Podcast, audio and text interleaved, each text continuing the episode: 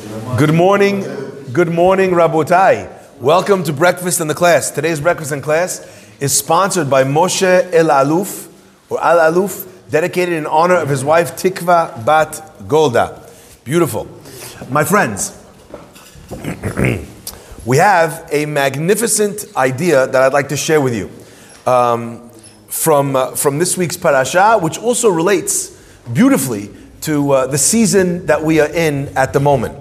You know, there's a very interesting uh, um, idea that starts our parasha off. We start with this idea of Eshet Yefat Toar. It talks about a man who's at war, he sees a woman, decides he wants her, the process that he goes through in order to make her, to bring her to Judaism, to be able to marry her. But this is a marriage that is started off not because it's the right thing here, and not because it's the right thing here, because it's the right thing for another part of the human body. Okay? The guy decides he desires her, v'chashaktaba, is the words. He desires her, and in that moment, everything falls to the wayside, all of his judgment is gone. He decides that he's gonna he must have this woman. The immediate next parasha tells us, right afterwards, the next paragraph, it starts off, it says, when there will be to a person two wives. Ha'achat ahuva, ha'achat sinu'ah. If a person has a wife that he hates.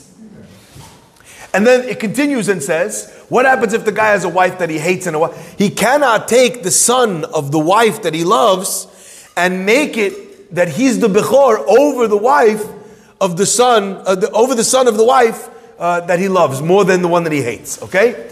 Then the Torah continues and says, when there will be to a person ben soreh umoreh, a wayward, rebellious son who does all the wrong things, who's eventually going to grow up to be a criminal. And our rabbis say, tis not for naught that these pisukim, that these chapters follow one after the other. When a person marries a woman for all the wrong reasons, what happens? Eventually, he comes to hate her because the relationship was not there because of love, because of shared goals, shared values, because you respect that person. It was there because you thought she looked pretty enough, okay? That's gonna sour eventually. And then says the, the Pasuk, what happens after that? You have a wife that you now hate. What happens to the child that's born? The child also is a child that you hate. Why? Not because it did anything wrong, but because that child reminds you of the mistakes that you made. Okay? The Pasuk then continues and says, What happens to a child that grows up in a house who feels hated? That child is now going to become a rebellious son because you know what? If you hate me anyway, I'm going to figure out ways to disappoint you and hurt you, my dad, my father. Okay? So, this terrible, tragic hishtal shelut, this tragic outpouring, outcropping, where one story leads to the other, starts with a very bad decision and ends with ter- terribly tragic consequences. My friends, I want to share with you something magnificent. You see, everybody looks at this story, which leads to this story, which leads to this story. But I, I want to look at the story in reverse. In fact, one of the great lessons that we're learning here is that when things are going wrong in a person's life, what you can do is not just look at this story, because almost everybody, when they have something which is a problem in their life, they try and solve that problem. They try and deal with the symptom, but they don't think to themselves, what came before this problem which gave birth to this problem? The Eshet Yefat Toar, what happened? It came from a broken relationship between you and your son. Where did that broken relationship come from? It came from a broken relationship between you and your wife. Where did that re- broken relationship come from? It came from a mistake that you made, which had nothing to do with her. This idea, the searching out of what came before this, what led me to this problem, how did I get here, is such an important part of the fixing of the reparative process. My friends, I want to share with you an unbelievable story that comes, that teaches us this idea of looking at what comes before and recognizing how these things can develop in very interesting ways. And this story is an absolute shocker. There was a rabbi whose name was Rabbi Bender. And Rabbi Bender was in a yeshiva in Warsaw, in Poland. And in this yeshiva, there was a boy whose name was Karkovsky. Okay, I actually had a 10th grade teacher whose name was Karkovsky. This boy was particularly good looking, right? Like Dave. Particularly good looking. Tall, excellent looking, right? He is a very popular, very bright, very successful. Everything about the guy just oozed royalty and, and beauty and, uh, and what's it called? Everything was amazing. All of a sudden, one day, a guy walks in who is as particularly beautiful as this boy was. This man was particularly ugly. And he walked with a hunchback, and he, everything was out of place. And the guy, you looked at him and you had to look away almost. He walks in and he says, Could someone please call this boy Karkovsky? So this the, the boy comes up to this man. You look at this, it looks like, but mean, we shouldn't say this, but Beauty and the Beast. What's going on over here? What could they possibly have to do with each other? And in the end, they see this boy comes and he kisses the man's hand. And it turns out that this magnificent specimen of a human being is the son of this man.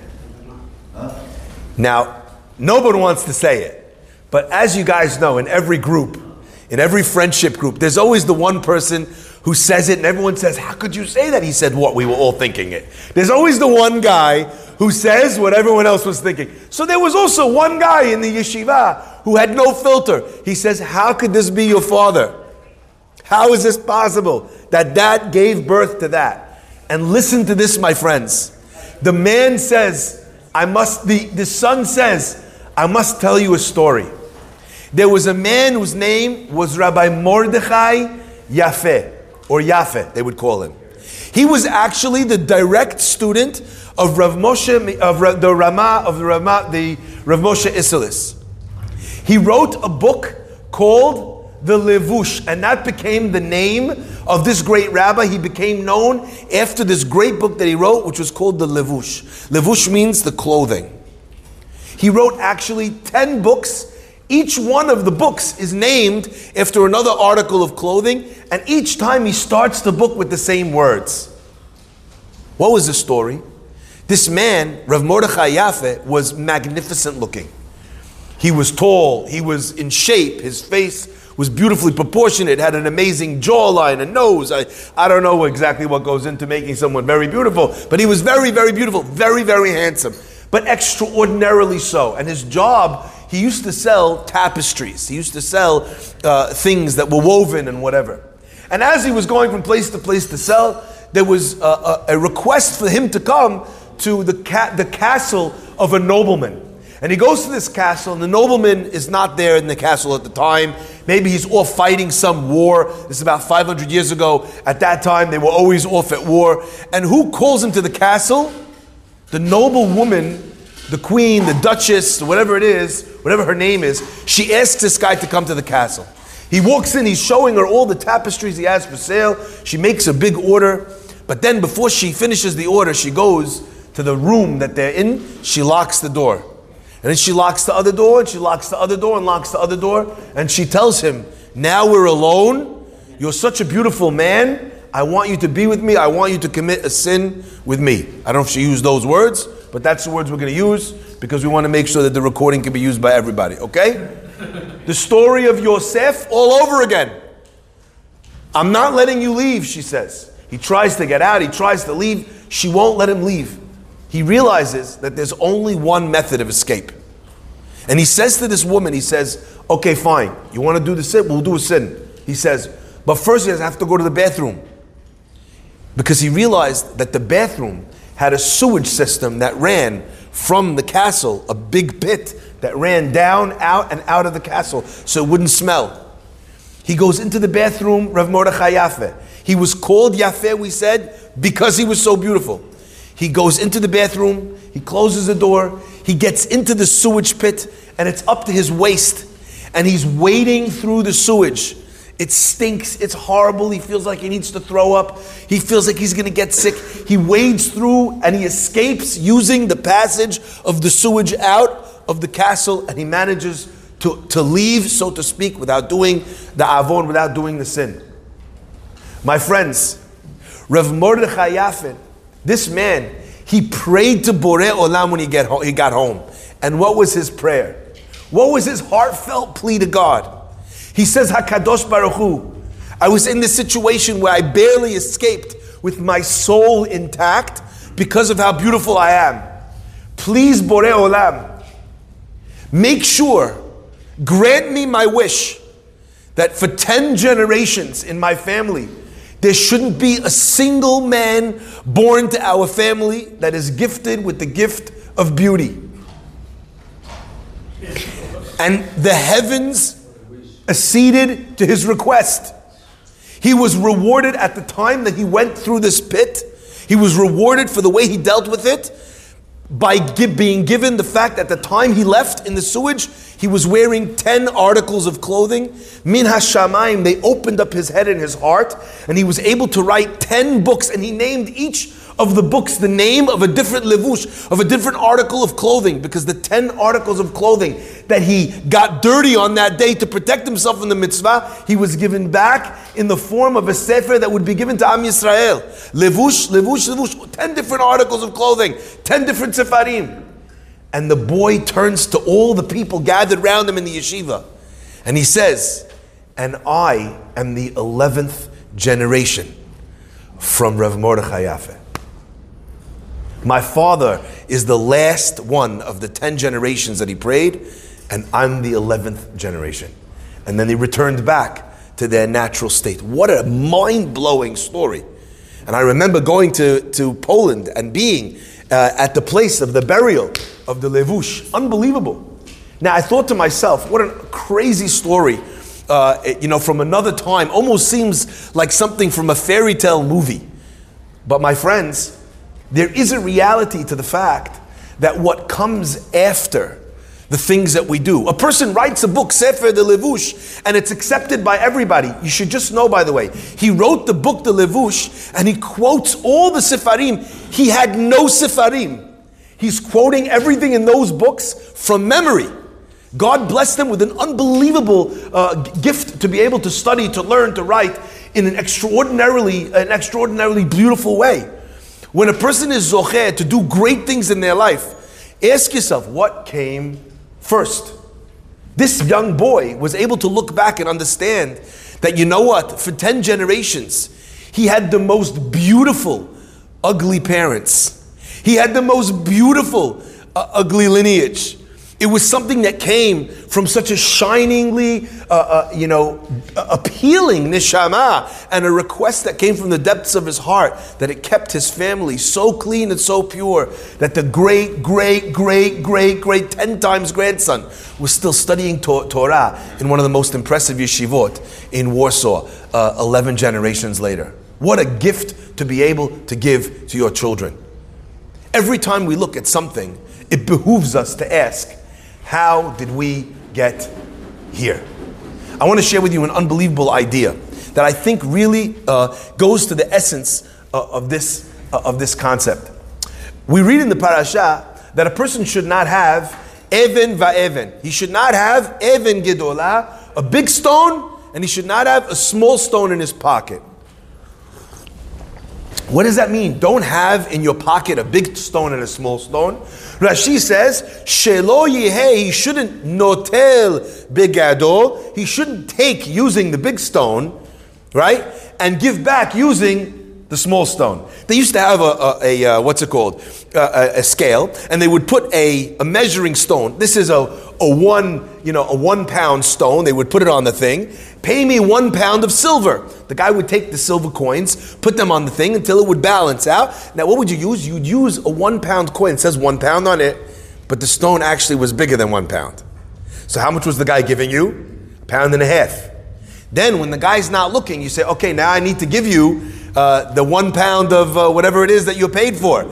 And then he swaps the sketch one pound stone with a smaller stone that says one pound. And he puts the other stuff on. So he's notel begadol umachzir, and he gives bekatan. The guy's stealing.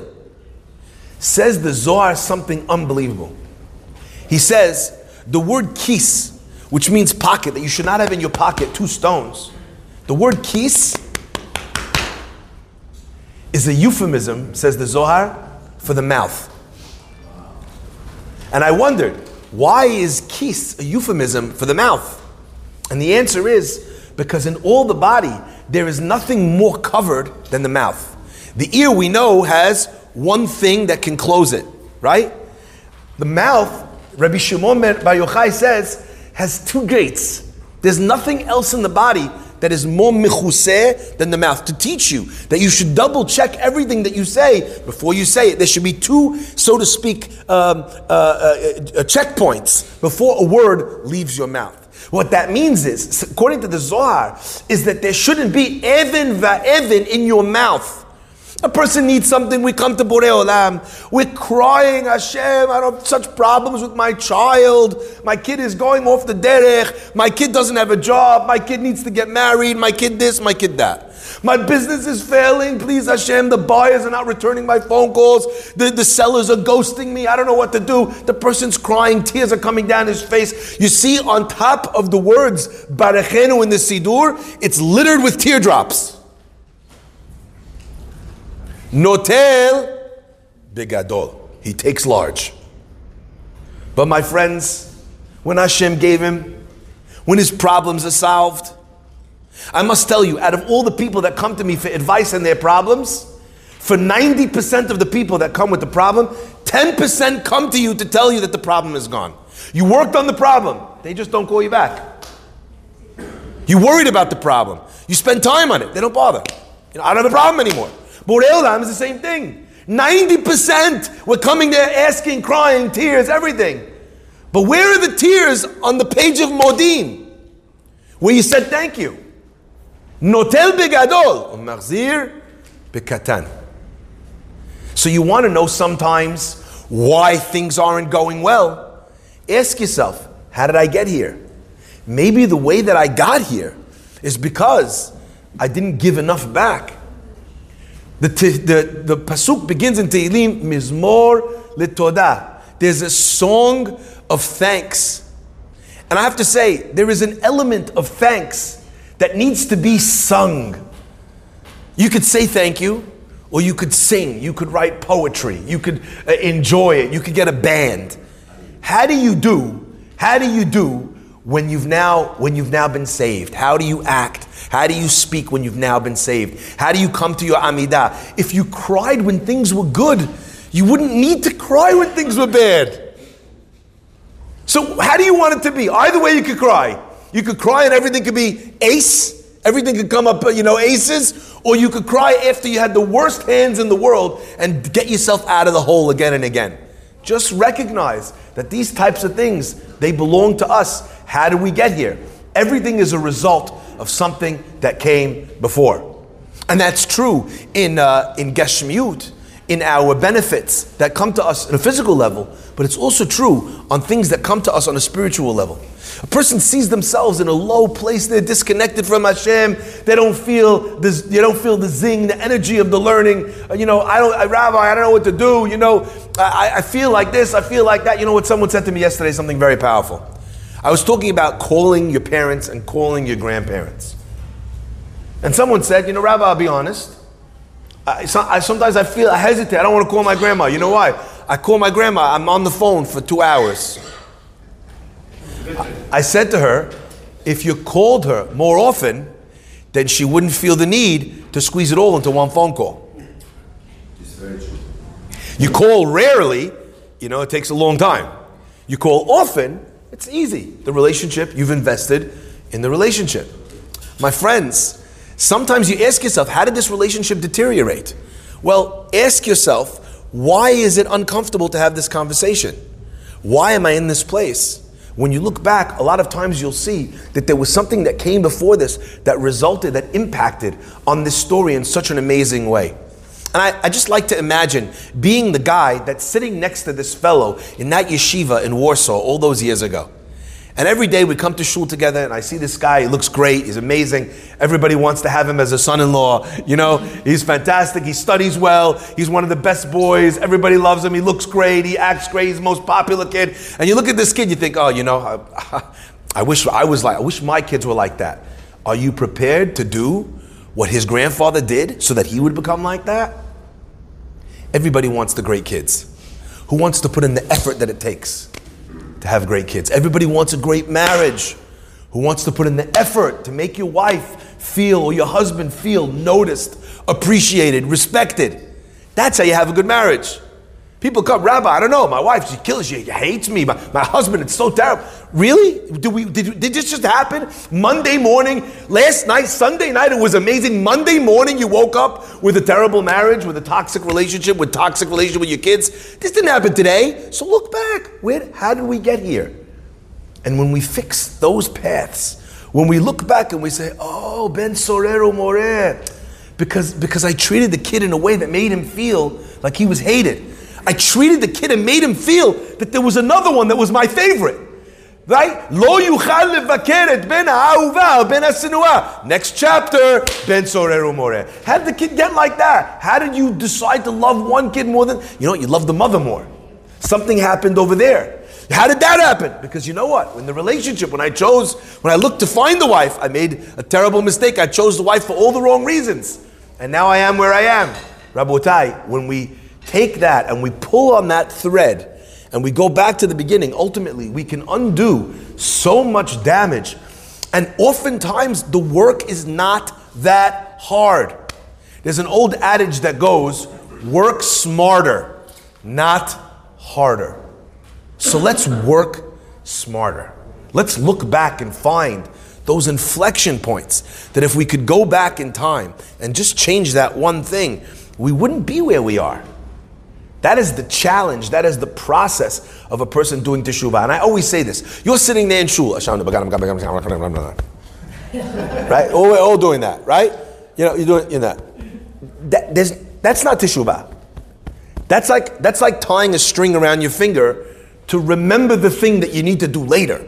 When you think you're going through the process of teshuvah as you're saying, you know, you know, 22 sins one after the next. Ashamnu means I'm responsible. Which of the things that I'm responsible for have I neglected? Bagadu means we betrayed. Which things did I promise I would do? Which things are the opposite of being a loyal friend, son, Jew, human? Right? Gazalnu, what have I taken? Did I take something from someone that wasn't fair? Did I take something from someone that didn't want to give it to me? Did I take credit that wasn't mine? Did I steal someone's sleep? I need to go fix that. It doesn't help to say it. That reminds us what we need to do. So you know what? The next time you say Ashamnu, take that finger, take out a pen, pick out your phone for one second, write it down. Need to make up with, need to do this right, need to make that person whole. Dibarnu dofi. Who did I speak about? I spoke about this guy, Lashon Hara. I, I ruined something for them. I need to go back to the person and say, you know something? I misspoke. I didn't mean that person. It wasn't as bad. Actually, I heard it from someone else. You know what? I t- heard he's not. I told you he's not such a great guy. That that's what I heard. But you know what? Now I heard from six other people that he's an amazing guy. You know, maybe you should just take that into account. Maybe you should turn your no uh, into a yes. You know, there's a a, a, a, a thing called adopt a shadchan. I just came across it yesterday that they exploded during Corona, where they reach out. I think it's a network of something like three thousand. I don't know how many, but like tons and tons of people with shadchanim from everywhere, and they do shiduchim for different people, you know, and then they kind of converse with each other. They have they ran a program called "Turning a No into a Yes." There's lots of people that you know they asked you out, or you asked them out, or you asked you try to make the shidduch, and you said no for whatever reason. Sometimes, you know, that no really could turn into a yes later because you've grown or they've grown. Maybe give it a second chance. I think sometimes when we turn to God and ask Hashem, please give me a second chance, Hashem says, okay, bring me the Sefer HaZichronot, bring me the book of memories. And then Malach comes, he says, yes, God, what do you want me to open up to? He says, open up to the page where he gave other people a second chance. The Malach turns he goes, Oh, uh, there's a blank page. There's nobody on here. There's, he didn't give nobody a second chance. Hakadosh Baruch Hu says, signed, sealed, delivered. He don't get no second chances either. When we give a person a second chance, in, in, in relationships, in business, you know, in our own marriages, sometimes we have to give even people that we're staying together, we give them a second chance. It's not always the case that that's the right thing to do. But did you try? Did you go through the work? Did you see if you could? Maybe even if you don't wind up giving them a chance, but you went through all the motions to try. At the very least, that's an effort. God never asks us for more than that. May Hashem bless us always to have not just 2020 hindsight in the rearview mirror of our car, but to have 2020 hindsight when we look back at the story and at the road and the roadmap of our lives. Baruch Adonai Leolam. Amen.